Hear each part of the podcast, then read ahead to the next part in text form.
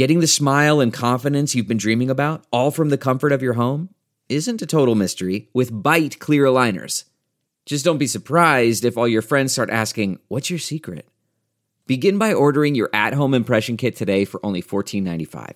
Byte clear aligners are doctor directed and delivered to your door. Treatment costs thousands less than braces, plus, they offer flexible financing, accept eligible insurance, and you can pay with your HSA FSA.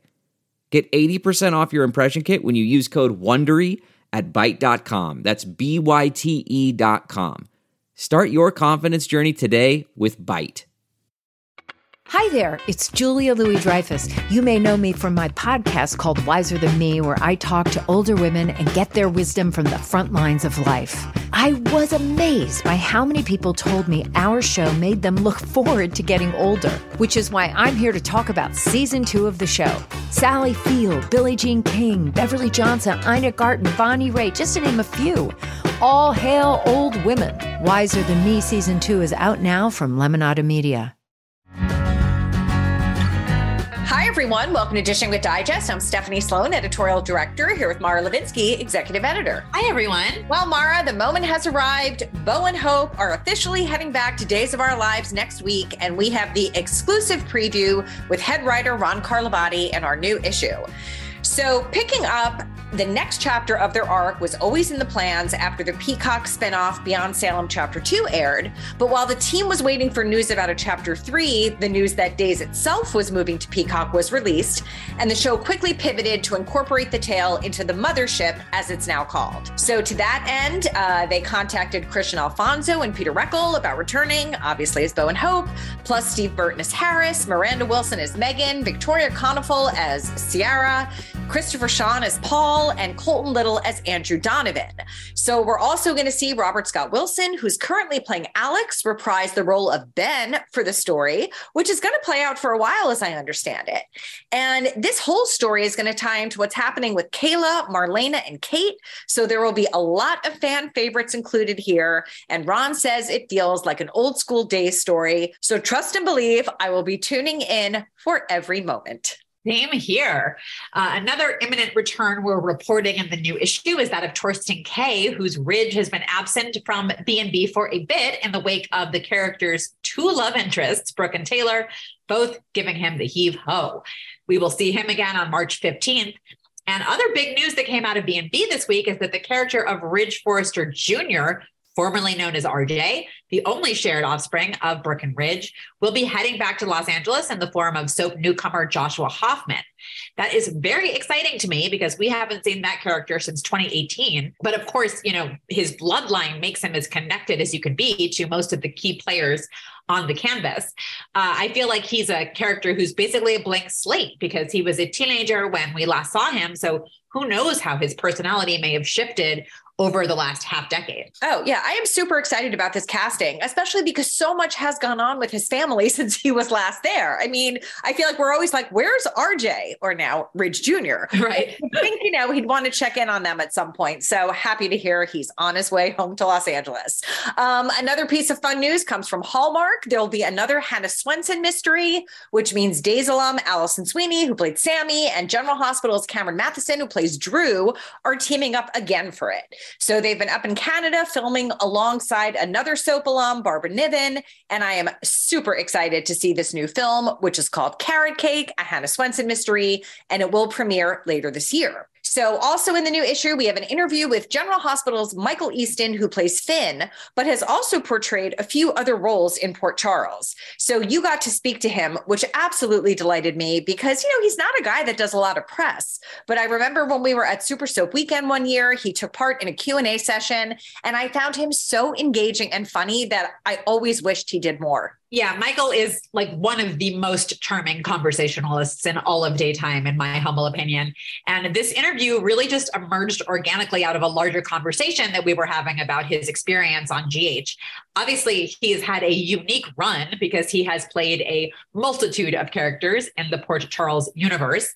And I really enjoyed uh, hearing his perspective on things that worked, things that didn't quite work. And we had some hearty chuckles over the fact that his doomed character, Silas Clay, has had more of an active life since he died, since he was posthumously revealed to be the father of both Nell and Willow.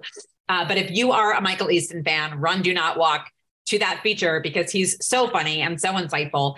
And there couldn't be a better combination, in my opinion. Here, here. Well, our guest today actually knows a thing or two about Michael. It's Gregory Harrison, who plays his on screen father, Gregory Chase, but has lived quite a successful Hollywood life out of Port Charles. So let's catch up with him and see what's going on. Hi, Gregory. Hello. How you doing? How you doing? I'm good. We are good too. We are excited to talk to you today. Thank you. My pleasure to be here. Well, so we are going to go deep into the life of Gregory Harrison, and we're going to start where you grew up. So, as I understand it, you grew up on Catalina Island, an island off the coast of California.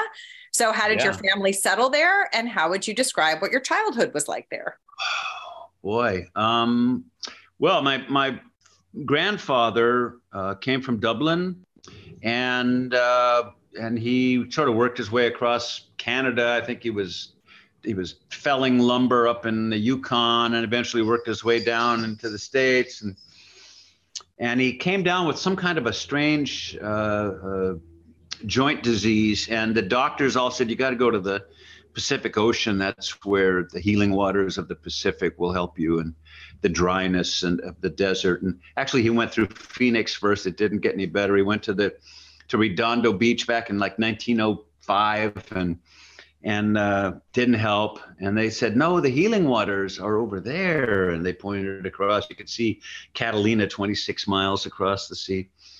And he went, oh, oh, okay. So he went over to Catalina and he'd had this, this disease for like two or three years at this point. It all went away. And so he, he lived there. He lived there for the rest of his life. He started the glass bottom boats and, uh, which was a big tour, you know, for the, for the tourists who would come over this is in about 1906, 1907. And he ran them for 30 years, and well, not even that, maybe 20 years. Um, my father was born there in 1912, and uh, my grandfather died uh, free diving. And my grandfather ended up ho- holding the world's record for free diving, three minutes and 48 seconds. And he would feed the fish under the glass for all the tourists and uh, he had this terrible accident, which is a whole other story. But he he died. My father then took over the boats as a young man, and ran them for 55 years. And I was supposed to be the third generation of glass bottom boat captains. And they made a movie though in 1965. I was 15 years old, and the movie was called The Glass Bottom Boat. It starred Doris Day and Rod Taylor. Arthur Godfrey played my father, and uh, they shot it on my dad's boat. So I was watching them from about 10 feet away. And I watched Doris blow lines and stuff and curse and say, ah, God, ah, let's do it again. And I watched all this and I had thought up to that point, I loved movies. And I thought, that, that's some kind of magical process that mere mortals like myself couldn't possibly do. And I, but I, I just loved movies and television. And when I watched her do that, and I watched them shoot it again and keep doing it till they got it right, and I went, "Oh, that's not magic. That's just like a complicated puzzle, and you just do it till you get it right. I can do that." And that was the day. I mean, literally in that moment, I said, "That's what I'm going to do for the rest of my life." And that was the day I just took this hard right turn, and then I wasn't ever going to be the glass bottom boat captain. And I was 15. I knew that eventually I was going to be in Hollywood. I was going to be a working actor, and I was going to spend the rest of my life doing it. It took 10 more years. I graduated high, you know, had to go through high school on the island, and I went in the army, and I was a helicopter medic, and I got out, and I went to Hollywood then, and I studied on the GI Bill for five years before I even got an agent or a job. So at 25, I became an actor, a working actor, and my first job was starring in a movie. So I kind of skipped through the bit part section, but I just didn't work at all. You know, I studied like crazy, but I didn't get paid to act until all of a sudden I was starring in a little independent film, and then it did well, and I. And I, now suddenly I had an agent and I was in the union and I was only going in on movie star and TV star roles. So 10 years after I decided it, it started, you know? Yeah. So there you go. That's a, pretty, pretty amazing. So, um, so after you you served in the military did you like did you not pass go? Like you still had your heart set on becoming an actor and went directly to california? Like i that just amazing I, I, I went back after i got out of the army in february of 71 i uh I went back to Catalina. I became a doorman. I wasn't even 21 yet. I, I became a doorman checking IDs because they didn't check mine for the job. I, I, checked people's IDs before they could go into the Chi Chi Club, which was the name of the big bar in Avalon in Catalina. And uh, and then we weren't getting any business, so they they they said let's do let's do a show or something. I said yeah, there's this great musical called The Fantasticks um, we could use like the band members and a couple of the waitresses and the bartender, and we could do this show for like an hour and a half from like six to seven thirty, and then, you know, because that was our quiet time in the early evening, and uh, so we did. So we put together this show, and uh, and and you know, we did it every night in the summer, and I played El Gallo, who was like, you know, this this this Spanish. Uh, uh troubadour kind of hero of the show and and uh, or villain sometimes. And one night, Jason Robards and and uh, Jack Lemmon and Barbara Rush, I believe, were starring in a movie because they shot movies in Catalina a lot, you know, little coves and off the coast and in the ocean, stuff, you know, boat shots. It was like poor man's Tahiti or poor man's Mediterranean. It was an easy trip over from the mainland for a movie company. So they're shooting this movie, and I go out there to, I'm singing, uh, Try to remember the kind of September when grass was green. And I look, and there's Jason Robards sitting at the bar with a drink in his hand. He's just come in from work, and Jason was a big drinker back then. He got sober about a year later after a terrible accident, but he was a big drinker then. And he was drinking, and I went, oh. And I and I played the whole show, and I'm back in the in the uh, literally a broom closet, changing out of my El Gallo outfit and into my doorman clothes to run to the door to let everybody out at the end of the show. And there's a knock on the door, and I open it, and it's Jason Robards. He's really toasted by then. And he goes, "Hey, I just just want to tell you, you're you're good. You could you could probably make a living doing this. It's just just you know you you, you got whatever you got that thing, you know." Just want to let you know. And he left. and I was just, I was gobsmacked. And, and literally the next morning, I got on the boat and went across to the mainland and took a bus up to Hollywood. And I, I, had I had a card in my hand because I had been having some rooftop fling with a girl who'd come over to the island about two weeks earlier, and she'd put her phone number on a card. She goes, "If you ever come to the mainland, call me." I said, okay, okay, yeah, sure.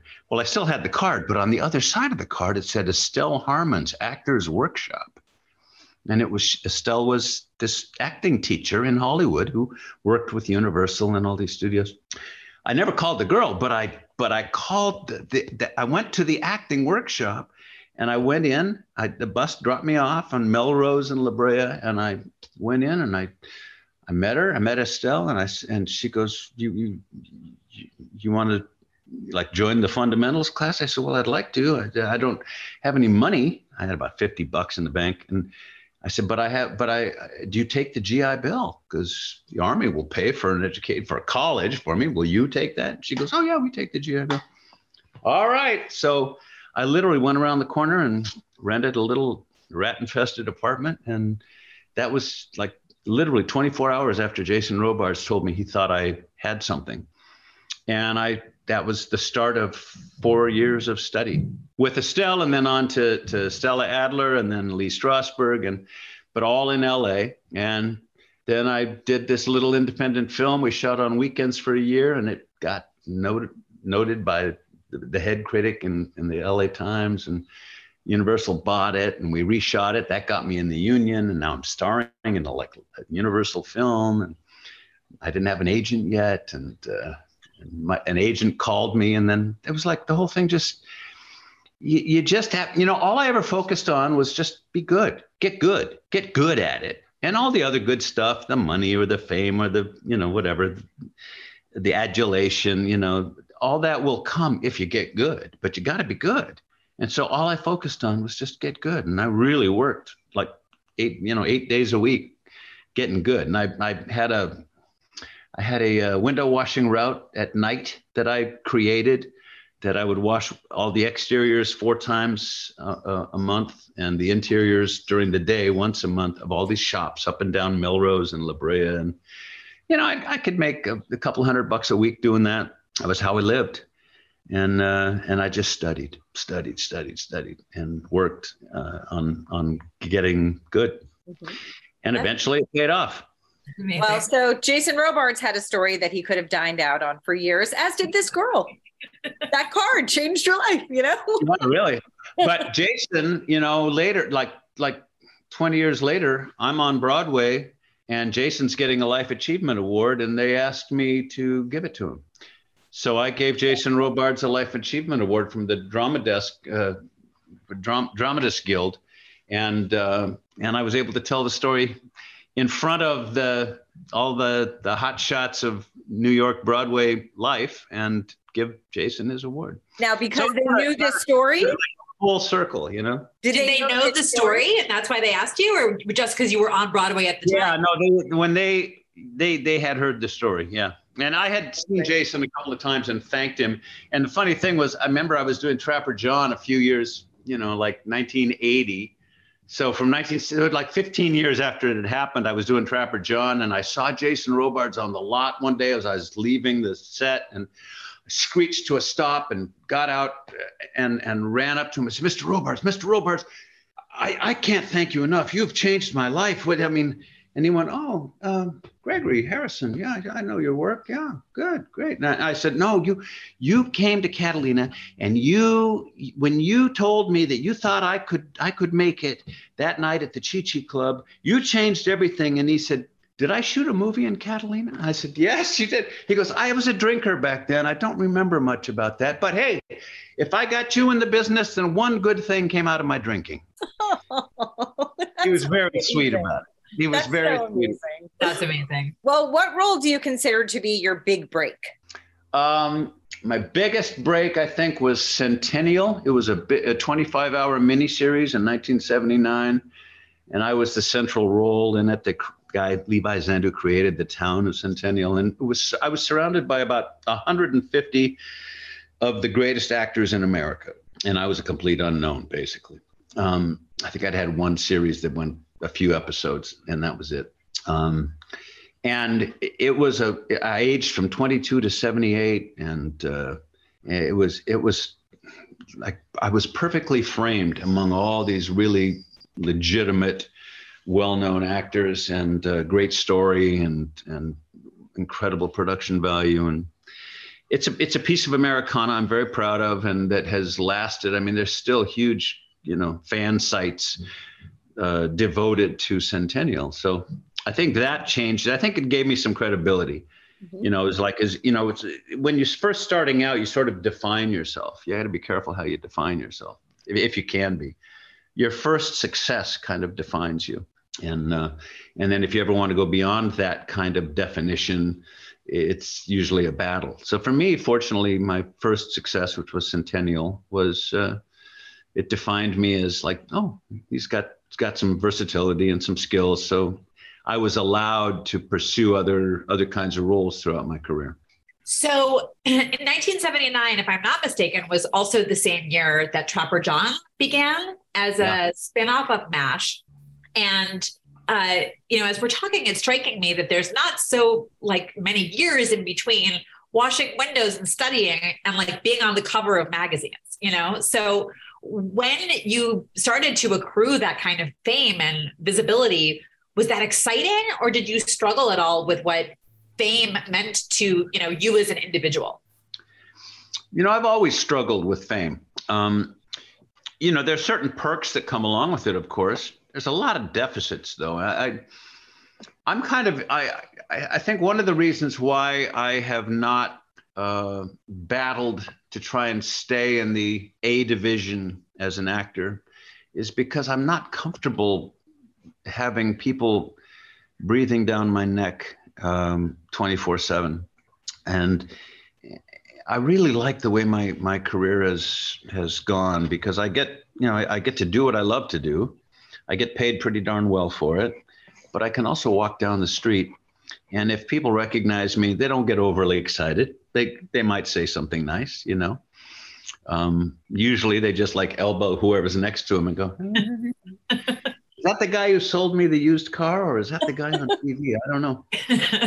Um, but I'm in a really good slot right there that I that I find is a is a great comfort zone. Um, I've been there for 50 years now, so you know I just turned I'm turning 73 in about a month and a half. So uh, I've had I, have been blessed, you know, with with having a, a great career that's that's allowed me to do what I dreamt of and yet have a real life, mm-hmm. a real three dimensional life. You know, raise a family, live live. Uh, outside of Hollywood. I'm not really fond of. I'm not really fond of the business of Hollywood or the or the uh, the, the show business part of Hollywood, but I I just love acting and I love I love the creative side of what I do, mm-hmm. and I and I love that. I mean, to be to be kind of pointed at what we're here to talk about. I mean, I, I love that I've been able to do all these different hybrid kinds of acting um, you know, i I've done tons of theater, uh, little theater around the country, Broadway musicals, uh, books on tape, radio plays. I've done 20 radio plays. Uh, I've done tons of movies and, of course, thousands of hours of television. And now, but I had never done a soap opera. I mean, I'd never done a daytime soap. I did Falcon Crest, so I'm, I've done soap operas and a lot of the TV movies I did for Lifetime and things like that were soap operas. but I've never done a daytime soap, and I was terrified of it. And uh, so to add that now to this kind of uh, repertoire of hybrid acting milieu, you know, uh, uh milieus uh, that that I've that I've been able to experience and try and perfect my skills at has been really satisfying. And I'm I'm thrilled now to be on General Hospital and to have to have found a comfort zone in it, which I, you know, I started out very uh, terrorized by the whole thought of learning 20 or 30 pages of dialogue, you know, and coming in and in a in a couple of hours putting it all onto tape. Well, we and, are going to get to Port Charles, Gregory. We're still in 1979. A lot has happened before this, okay? 79 being a big year. You were invited to represent Team CBS on literally one of my favorite shows, growing up, Battle of the Network Stars. Um, and one of the team members of NBC, the winning team, not to rub it in, was Randi Oakes, who was starring on Chips at the time. So now, is this really how you met the future Mrs. Gregory Harrison, your wife of 40 plus years? And trust, yep. I knew that at the time that you guys were together eventually, and I was very excited.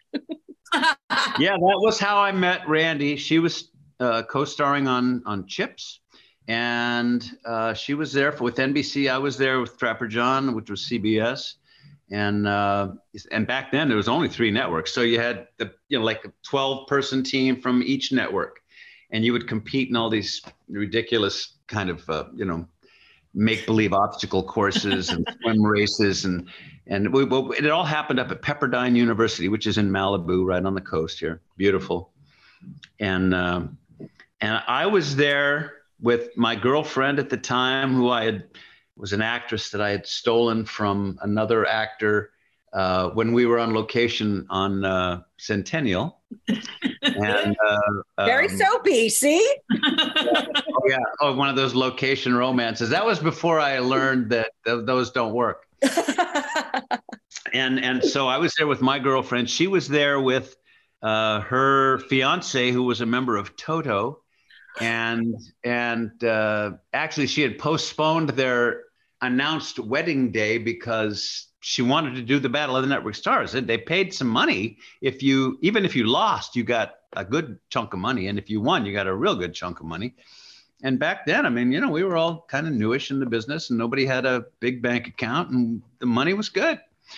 And of course the pr was good and all that. It was like the first reality show competition right? It was the first one and uh, and so she shows up there. I, I'm there. I didn't. I wasn't looking to meet anybody, but they get you know you get there you get in your trailer and all they hand you is spandex right everybody had to wear spandex and it was humiliating for me to you know like they give you like like like uh, uh, what do you I, am trying to think of a clean name to describe them anyway they were like speedo spandex suits for for the men but the women had like these single layer speedo one piece suits that you might as well have been naked. And and she looked great. And and so there was this one competition. Howard cosell is the is the host of it. Just one competition where you sit above this water tank and there's a you throw softballs at this this little target. And if you hit it the person falls in the water tank. And so CBS was up first, and I was the first one that they asked to come. Okay, Greg, Gregory Harrison, come on up here, and then you know you got to pick somebody from the other teams. And I said, yeah, that that one right there, her, that girl, I want her up there. And it was Randi. I, I set her up there. She gets up there all sassy and beautiful, and I hit it three out of three. Knocked her in three times. The water was very cold. Um, which made her look even better in spandex. and, this is a PG rated show, probably.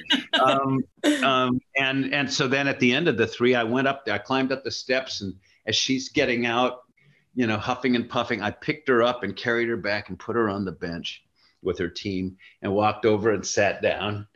and then it was eventually it was it was the NBC team. She picked me, puts me up knocks me in three times out of three. And then she goes up the steps and as I'm climbing out, picks me up and carries me to my bench. Well, that was the end of that, and and uh, uh, you know we, we, finished the thing, and yeah, NBC won, her team won, we got second, and uh, about a month goes by. My girlfriend has broken up with me and gone back with her original actor buddy, actor boyfriend. Randi has broken up with the guy from Toto. We're at a charity of a charity softball game. I'm sitting on the on the bench. I'm really morose because my girlfriend has broken up with me, and I don't know is life worth living.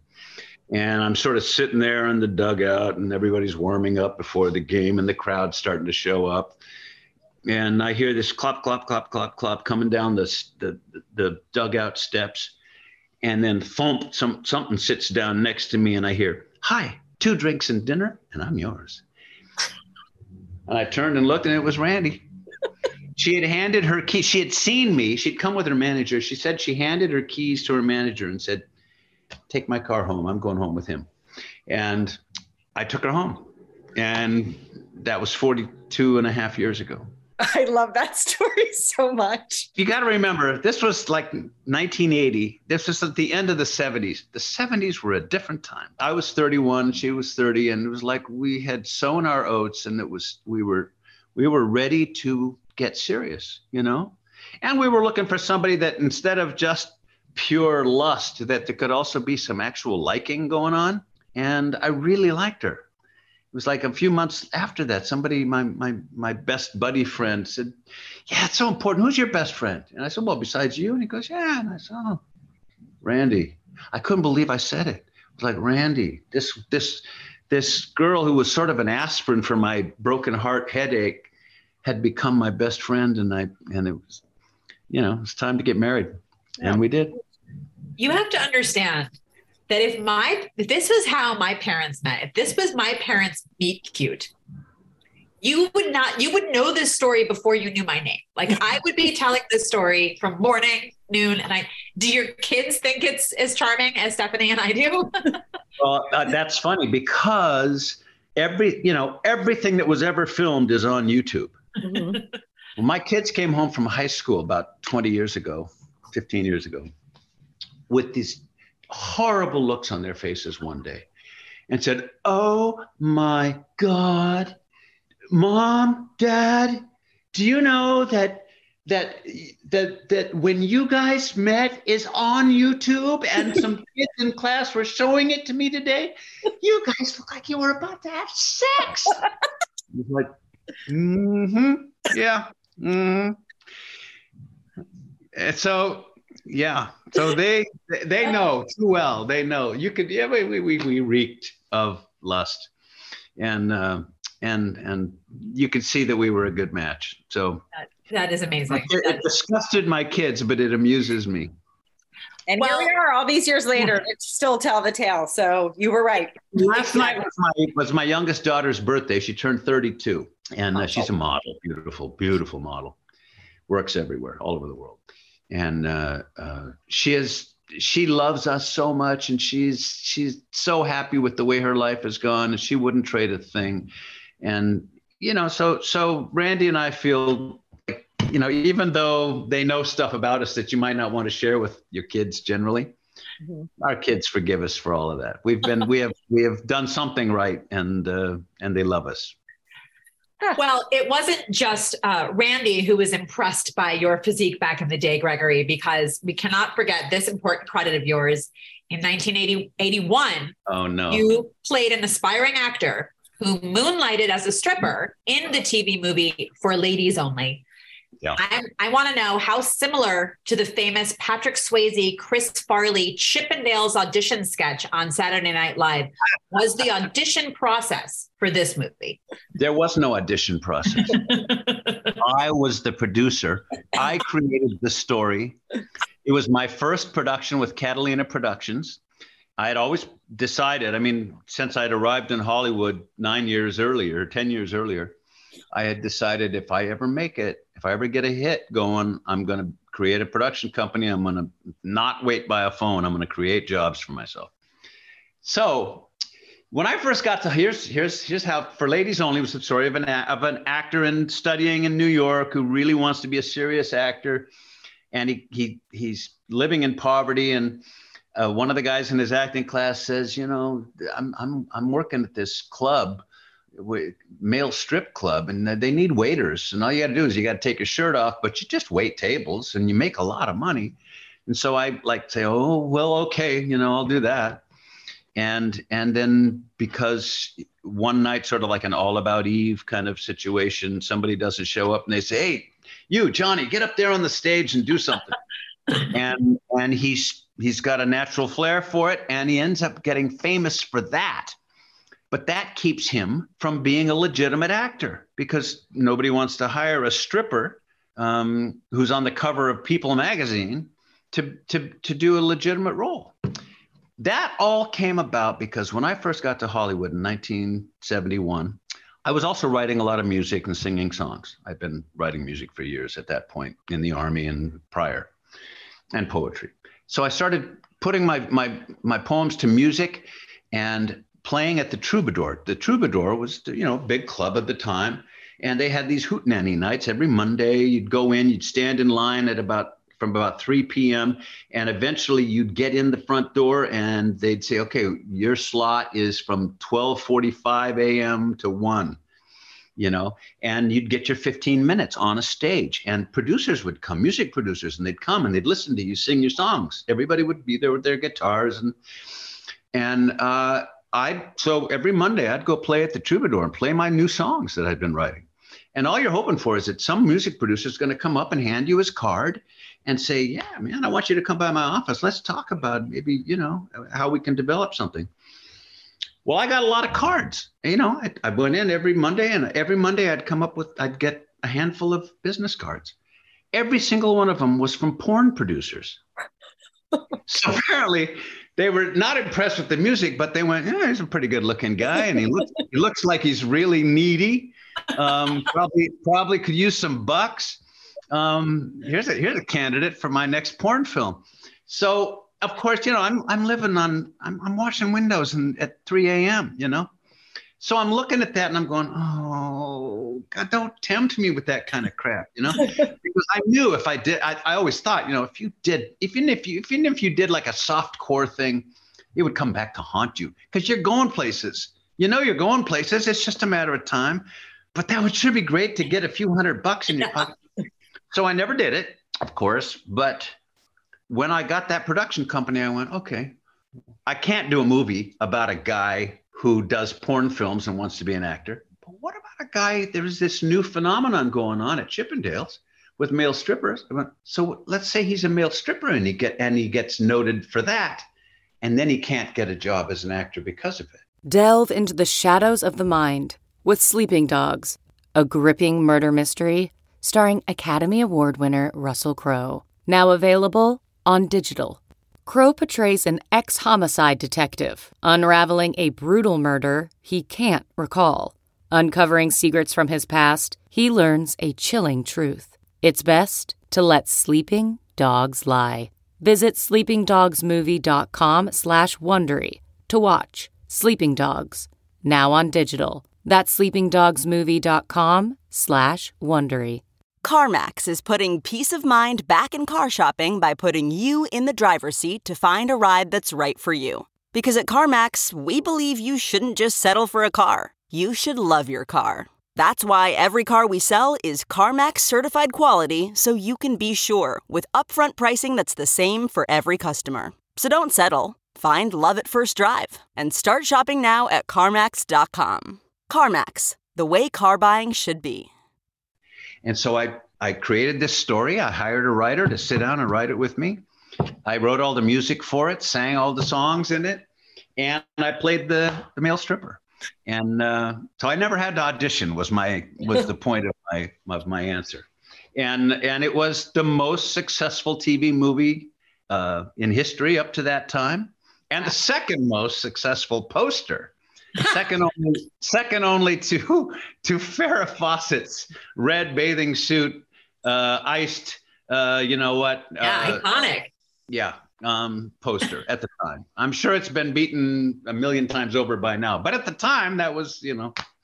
Love it. So that's um, amazing. That, that, was my first production. It was a big hit, and it allowed me to make a whole lot more, to produce a whole lot more other movies. I love it. Well, I was going to say, in keeping with the shirt off theme, your first sort of brush with the soap genre came with the 1986 miniseries Fresno, which was a spoof of the glitzy family dynasty, primetime soaps of the era. So you start alongside actors like Carol Burnett, Dabney Coleman, Teri Garr, and your character was Torch, whose shtick was that he pretty much never wore a shirt. So, what do you remember about how that was pitched to you? And was it a fun project to film? It was so much fun. And yeah, Torch was a hilarious character. I always had a white shirt, long sleeve white shirt draped over my shoulder, wore a pair of Levi's and boots, white shirt draped over my shoulder. And I actually had scenes with Carol or with, with Teri or with, with Chuck, Chuck Grodin um, where I would say, Excuse me. And I'd take my shirt and hang it up and grab another shirt and throw that over my shoulder and it was like that. That was me changing my my clothes. Um, and and uh, it was probably the funniest script I'd ever read. It was it was five nights, ten hours, and uh, and everybody. I mean, all some, there were some really classic people in that. Um, Bill Paxton was in it. Michael Richards from Seinfeld. Uh, uh, you know, of course, Teri and, and Carol and, and Chuck Grodin and and uh, Dabney Coleman.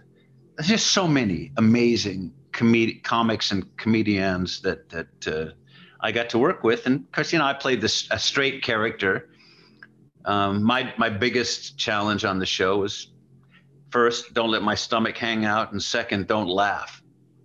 You know, because it was so hard to work with all those people and not just constantly be, you know, busting character. but it was really fun, and and uh, again, you know, one of those projects where I got to work with some of the icons of the industry that ten years earlier I'd only been dreaming about.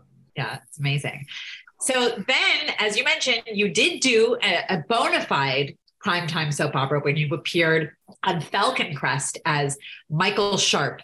And you know that there was an E at the end of the name Sharpe because that just makes it soapier um, Michael Sharpe, who was uh, a rival to David Selby's Richard on the business front. So, right. what was it like going from spoof to actually really having to play it straight melodrama? well, it was such an outrageous character. It was it was like my first really severe bad guy, but he had to be a charming bad guy. You know, he had to have something about him. And and actually, you know, that ended up like that was the first time that it ended up creating a niche that has, uh, has sort of been available to me ever since. We realized, uh, and I think the industry realized, oh, he can he can play uh, bad guys who can still be charming, or good guys who have a dark side, and it's like they suddenly I started being offered more complex, uh, grayish characters. You know, shades of gray kind of characters, not not one dimensional good guys. Like you know, Trapper John. That was still the era when in a medical show the only people with problems were the ones who came in each week with the disease of the week. Right. You know, it was like we we were godlike characters who could just fix everything. Um, Saint Elsewhere is kind of the big hit medical show that followed us on Trapper John, where the doctors and nurses had their own foibles, you know, their own their own dramatic uh, crises going on. Um, so for me, it was that was it was interesting playing Michael Sharpe to to be able to try to find shades of gray that made him interesting, appealing, and yet repulsive at the same time. Uh, well, another notable primetime drama you were part of for a few years after that was Sisters, which is one of our favorites, where you played a love interest for Sela Ward's Teddy. So, what stands out to you about that job? The most important thing I ever did in my career was in Sisters, my character killed off George Clooney. Claim to fame. Which freed him to do ER. So George owes me. I've never gotten roses. I've never gotten any thanks. You were the Jason Robards in the situation. I'm, yeah, exactly. I freed George to go become a huge star. Sela Ward, yeah, Sela Ward was with George, and then I killed him off, and I took Sela. As it happens. Yeah, it does happen that way. Um, now, all right, you've also throughout all of this, you know, been working in motion pictures as well, and there's one credit I need to know about. 1998, Air Bud 2 Golden Receiver. Now, you uh, on General of Hospital. All the movies I've done, you have to. Okay. Yes, I must. Now, um, on General Hospital, you work with Jophielle Love, who plays Violet. So we know you work with children. Air Bud 2 Golden Receiver, you presumably worked with animals. So where do you fall when it comes to the you know showbiz adage that you shouldn't work with children or animals? Well, much of my career has been working with children and animals. um, so uh, no, I'm not a believer in that. I I think uh, children and animals. I mean, eh, they will steal every scene they're in, but uh, if you're confident and you you know and you you you're not uh, afraid of sharing the attention, um, then they're wonderful to work with. Mm-hmm. And and you know, I mean, acting is a is a kid's game. You know, it's it's just basically we're just doing what kids you know we're being paid to do what kids do naturally which is pretend you know and act out and and and make believe so uh, i love working with kids. They bring that out in me. Mm-hmm. and and it was interesting working with uh, on on on uh, airbud because they had seven dogs that all looked alike basically. But each one each one had its own skill.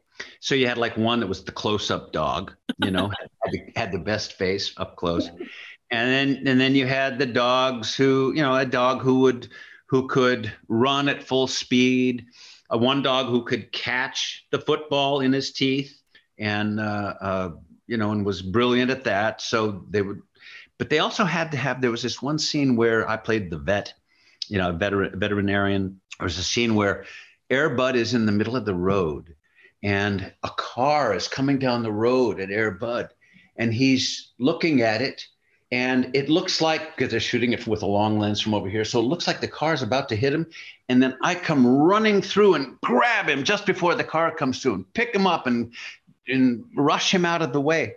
So they had to find a dog that looked just right, but also was stupid enough to sit there and let a car drive straight at him without moving. So that was one of the seven dogs. like dopey one. yeah, that's that. That dog has an amazing special skills section on his or her resume. how, how, they cast that, I don't know. How how do you test for that? That's so funny.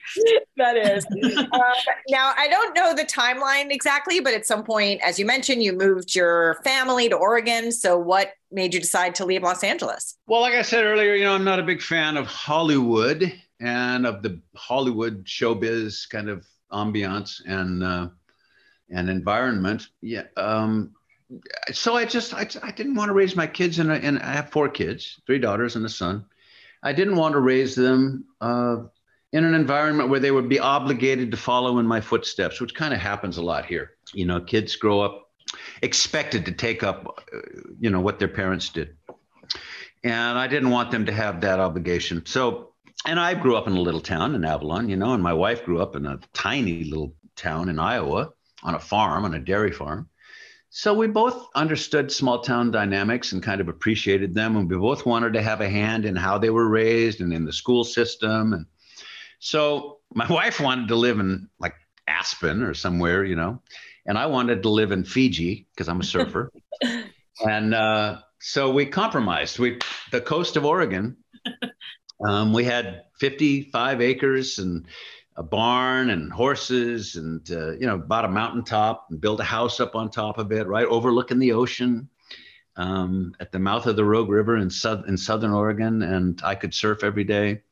And uh, the only thing hard about it, it was beautiful in every way but it was three hours from the nearest walmart uh, you know or any kind of you know uh, fred meyer up there and and uh, it was really remote um, but it was a tiny little town of about 3,000 people.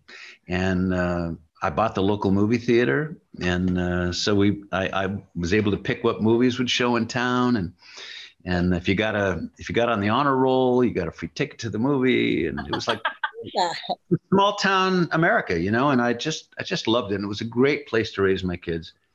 They loved growing up there and they were, once we, you know, I mean, at first they, they knew who I was, and then and the, the town was, you know, made a big deal out of, oh, look who's living here now. But after a while, they got it's bored. the vet from Air Bud too, Golden Receiver. Yeah, right. they, but they got bored with that, and it it was it ended up being just a great a great way for my kids to grow up, and and uh, of course now uh, two of them are in the business, and uh, so it didn't prevent that, but they didn't try to get in the business until they were 18 because there was just no access to it. Although I did drag them with me whenever I'd go to New York and do a Broadway musical for nine months or a year. They they'd move there and we'd live, you know, in in Jersey just across the Lincoln Tunnel and put them in good school systems and stuff. So, but they'd always go back to Oregon. So we always had that as the base until they graduated from high school. And then it was like, oh, I don't want to live here with just my wife and I in this big old house, you know, 10, 10 hours from of traveling to get to LA to a meeting. Of course, that was before that was we we left there about 2007, 2008. No, maybe less, maybe later, uh, 2012. And um, it was kind of before virtual meetings and all that could happen, and virtual auditioning and all these things that are now, you know, taken for granted. Right. But I, but I really loved raising my kids there, and they they have great memories of it. All right. Well, as we're veering closer and closer to Port Charles, you um you you spent some time on One Tree Hill, which was like kind of a, a the next generation of mm-hmm. primetime serials. And Stephanie and I both know people who are so addicted to that show to this day. And so, oh, you are as well. Yes, yes, yes. we know people. We have yeah. friends of friends of friends. Fine, it's Steph. Um, but uh, I'm curious if you feel like, do you get recognized for that a lot? And did you feel like that kind of introduced you to another generation of fans? Yeah, I mean that that's a sort of a touchstone for a certain generation that that know me from that. Um, prior to that, there was these three movies called Au Pair, Au Pair One, Au Pair Two, Au Pair Three, that we did from like 1999 until 2007 um, that another generation of kids grew up loving. I mean, really loving. That's why they made three of them. Um, and we shot them all over the world. That so that sort of there's that generation that recognizes me from that, and then then the One Tree Hill generation, and, uh, and all during that time, I've you know I've been doing television movies and think people recognize me, but they don't always know from what. But the One Tree Hill crowd were you know were were really avid fans of that show. So they they always want to know, you know, what was Austin Nichols like, you know. you know, and now there's been some some some uh, issues that have been dealt with in the press about about uh, uh, the producers and the sexism and all these things. It's like I wasn't really aware of all that. I was going down for you know to shoot for three days every two weeks and uh, wasn't really aware of all of it. But I loved being in Wilmington, North Carolina, and I kept a surfboard down there. So when I was there, I could uh, I could jump in the water and and uh, you know it was one of those really interesting shows. There are a lot of really really good actors on it. Um, but I've had several of those things. I mean, I'm I'm known to different generations for different reasons. Right. That's pretty amazing, though. Yeah, I think that's like really special. You know, like I think that's what actors dream of at one point in their career, and you've achieved that. Absolutely. No, I I I mean, I sort of said that. I don't want to dwell on it, but I I am just so grateful to have had the career that I've had. You know, and I I, I keep kind of being able to reinvent myself and and stay stay uh, uh, you know some somehow busy and and and needed in the business to to play certain things. I mean, right now I'm I, I just Monday night I was on 911 because I'm the the, the father of Jennifer Love Hewitt and and and uh, her her brother on the show and and you know so it's like and I'm of course I've been doing all these Hallmark series for years now. Signed, sealed, delivered. I I play the father of of Eric Mabius, and you know, I just I've been lucky. I just keep working. Mm-hmm. I made him knock some wood while I yeah right. That. Well, let's dive into where you've been hanging your professional hat for the last yeah. few years, which is General Hospital, where you play the role of Gregory Chase, father to Michael Easton's Finn, and Josh Swickard's Chase. So, how did the role come your way? You know, this particular time. Uh, the first job offered to me after the pandemic, the first, I think the first venue that figured out a protocol, how to shoot anything um, after the pandemic hit was soaps. And, and because it kind of controllable, you know, usually a single sound stage and little storyline bubbles with casts that, that, that don't overlap a lot. And so it was sort of manageable. So the first job that came in uh, offer that came in was my agent called and said, General Hospital wants to know if you want to do an arc.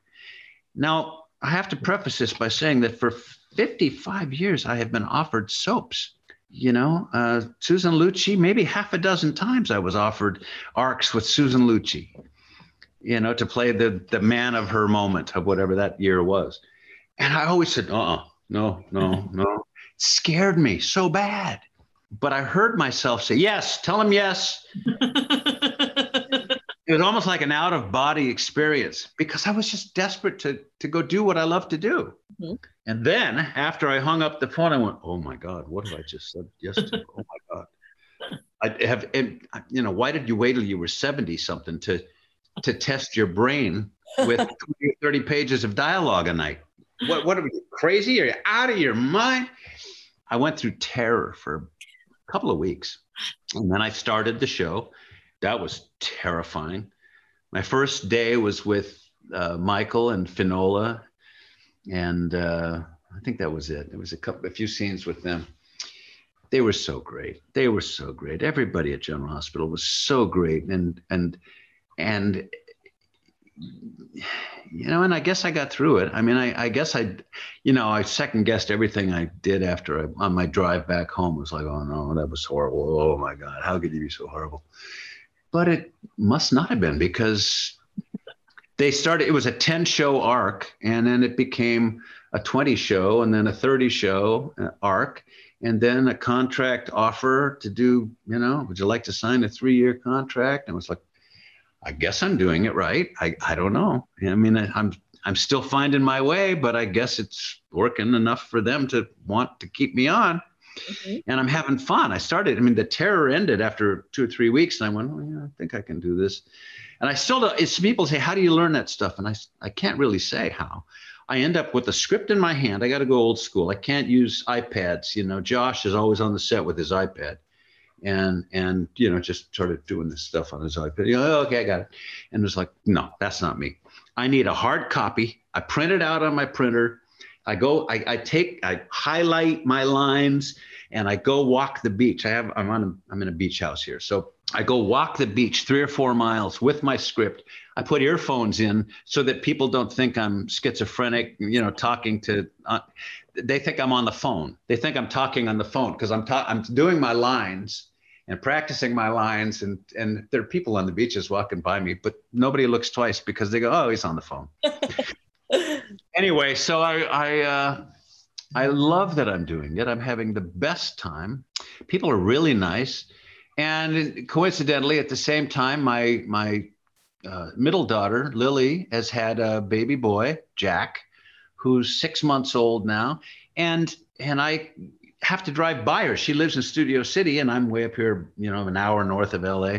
So I got to drive by her to get to the studio to shoot it down at Sunset Prospect. So either on the way down or on the way back, I pull in, I spend time with my grandson, I miss my daughter, and then I continue on. So it's like I can incorporate all. It, it's really timed out well in my life. Um, I only work two or three days a week max, and at my age, that's about right. That that works for me, you know. and uh, I just it's I just feel blessed, you know, and grateful for it. So I feel like uh, being diligent about knowing your stuff is a real is a really important thing for you, right? And then I feel like your leading lady, potentially someone you've been working with a lot, Nancy Lee Grahn, is known for having a little bit more of a free spirited approach. Like, obviously, she's amazing at what she does, but it seems very different from the walks on the beach that you're describing. Was that an adjustment for you, or do you get a hoot out of it, or both? no, it, it, I get a, I get a, a, hoot out of it. I get a big laugh out of it. Um, she's great to work with. Um, but you're right. I'm not sure she's read the script when she arrives on the set. She's so smart and so quick, and she's so adept at making her choices and and learning her lines um, in in the room. I mean, I'll sit down with her and we'll get an hour or something before we have to walk upstairs, and we'll run these lines. And by the end of the hour, she's got them all. We go up, she nails it. At first, I was like, oh, you know, is, is this the process that you work? But it works. And once the camera's rolling, um, it's I, I just totally trust her she's she's always there. She's always she's she's really fun to work with. You know, I, I like to listen um, as an actor. You know, and but in order to listen, you need somebody who's actually being real. You know, so that I'm not observing, I'm listening. It's a difference. And and it's like an added involvement. And she she brings that out. She's just a really good actress, you know. She's a good she she she believes everything she's doing but she doesn't i think part of her process is not to overthink it. I like to overthink. I like to i like to walk down the beach and imagine all the different ways that any line could be said and make my choices about what feels right to me and what do i really mean and do all this acting work and then walk onto the set and add that final most important element which is what am i getting from the other actor which will which will sort of trigger one of those variations that i worked on mm-hmm. so that i'm not i don't plan what i'm going to do and no matter what you do in front of me i'm going to do it the same way i don't want to be that actor but i want to i want to explore all my options and do all my my my homework it's mm-hmm. funny i do more homework on one night of prep on, on one day's work prep for general hospital than I did in my entire high school career. I never did any homework on anything and graduated, you know, wasn't a good student, but I was fine.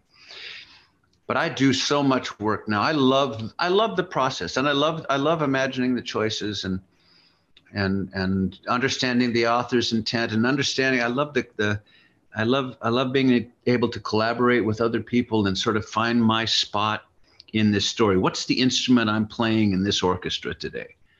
And what are the notes that I need to hit in this orchestra today? And it's like, that's all very subtle, nuanced kind of stuff. And I, I enjoy breaking it down that finely, you know. I think Nancy just likes to come in and just see what happens mm-hmm. and what comes out of her. And it's always good, but it's a different process entirely but I adore her. We have lunch together almost every time we work together. We when they break for lunch, we'll go have lunch together, and she's a passionate human being. I really enjoy her. Mm-hmm. And, politically, we're we're we're uh, aligned enough that uh, that that's not an issue either. You know, it's like I know that some people think she's she's extreme in her passions. Um, no, I respect that. I mm-hmm. respect her. Completely. Yeah. Uh, what about the guys who play your on-screen sons, Michael and Josh? Well, they're they're really fun. Uh, Michael is is uh, you know once I adjust to the idea that okay, I have a 50 year old son. um, which is always a shock to me, you know, that yeah, legitimately I could have a I could have a 57 year old son probably, you know. Um, but I started late in life as a parent, so my my oldest child is 37. But Michael is is a great guy, great actor. I, we have a lot of fun together. He's he's a very gentle soul. Mike's, Michael's a very gentle man, I find, um, but a wonderful actor. He really knows what he's doing. Um, all my work in the beginning was with Michael and uh, he was so complimentary and and solid that uh, he took a lot of my fears away. And then Josh, um, I think Josh actually looks kind of like my son. I think I think Josh looks a lot like I did at Josh's age, and uh, and he's really adept. Um, he's too handsome. He's too handsome. He works out too much, but. Uh, but but he's really he's really a great a great guy. He has a great.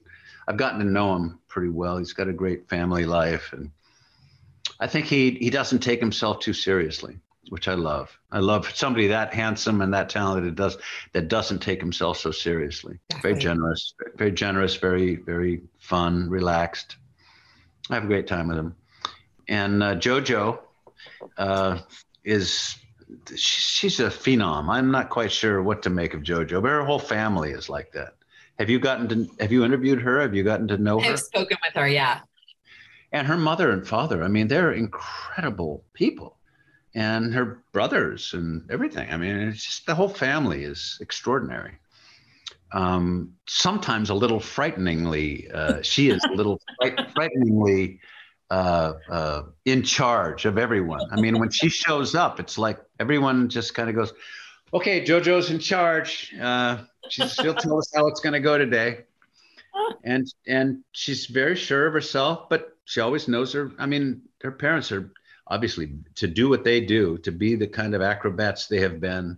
They're very disciplined. They're they're not afraid of hard work. She always knows her lines. She's always there and, and ready and fun loving too. I mean, she loves to have fun and tease and run around. It's a great energy to have on that set because you know there's a lot of people who've been on the show a long time. Where some of us are of you know of a certain era, and to have that kind of energy uh, is a real breath of fresh air. So I love working with her. She's easy for me to play a loving grandpa to. Well, in the the short time that we've known Gregory, we know that he and Finn seem to have sort of a similar taste in women. Uh, there was, of course, Jackie and Alexis and Finn had a little thing, and now Gregory and Alexis are having some sort of little thing. What's your take on that, Mister? I love to do my homework on my character. About my son and I. Uh. Well. I yeah, I, I, don't know. I, I, don't know that I have a real take on it. I will say though that one of the one of the the strangest, funnest, uh, uh, craziest days I've ever had on a set was when was last year. There was that day on the show when when we shot all these scenes where I discovered that my wife, the night before, all in one show, the night before we got married 30 years ago, you slept with my son and got pregnant by him with who, with my second son, who I'm no longer the father of. I am the grandfather of who I thought was my second son. It was like and the stepfather. oh, and yeah, and yes, all in one day's work. And I went home from that day and I, I was laughing so hard. I was talking, talking to Randi and saying, I have officially joined a soap opera. right. That's a welcome to soap, soap opera. I had a soap opera day. yep. Checked a lot of boxes that day. Checked a lot of boxes today. Well, one more that we possibly could see you fill someday. Uh, it's Nurses Ball season in Port Charles, and theater and musical theater have obviously been a big part of your career, which yeah. begs the question if your general hospital alter ego was to perform at the Nurses Ball, what do you think is an appropriate song for him to sing? well, I mean, it was written for a woman, but I think Sondheim's I'm Still Here. That's a perfect one. I love it. Well, before we uh, reluctantly let you go to enjoy the rest of your day, uh, is there anything that you would like to say directly to your new fans in the GH audience? Just that I'm I'm thrilled to be uh, a part of all of this now, and uh, thank you for some of the responses I've been getting on social media, and uh, and I hope that I get to continue to uh, perform for you for a long time to come. Gregory, this has been great, and we'll talk to you soon. Okay, thanks again. Thank you so much for joining us. Thank you to Gregory Harrison for being our guest. If you like this podcast, please subscribe wherever you listen to podcasts. Be sure to pick up a new issue on sale now and come back next week for another podcast.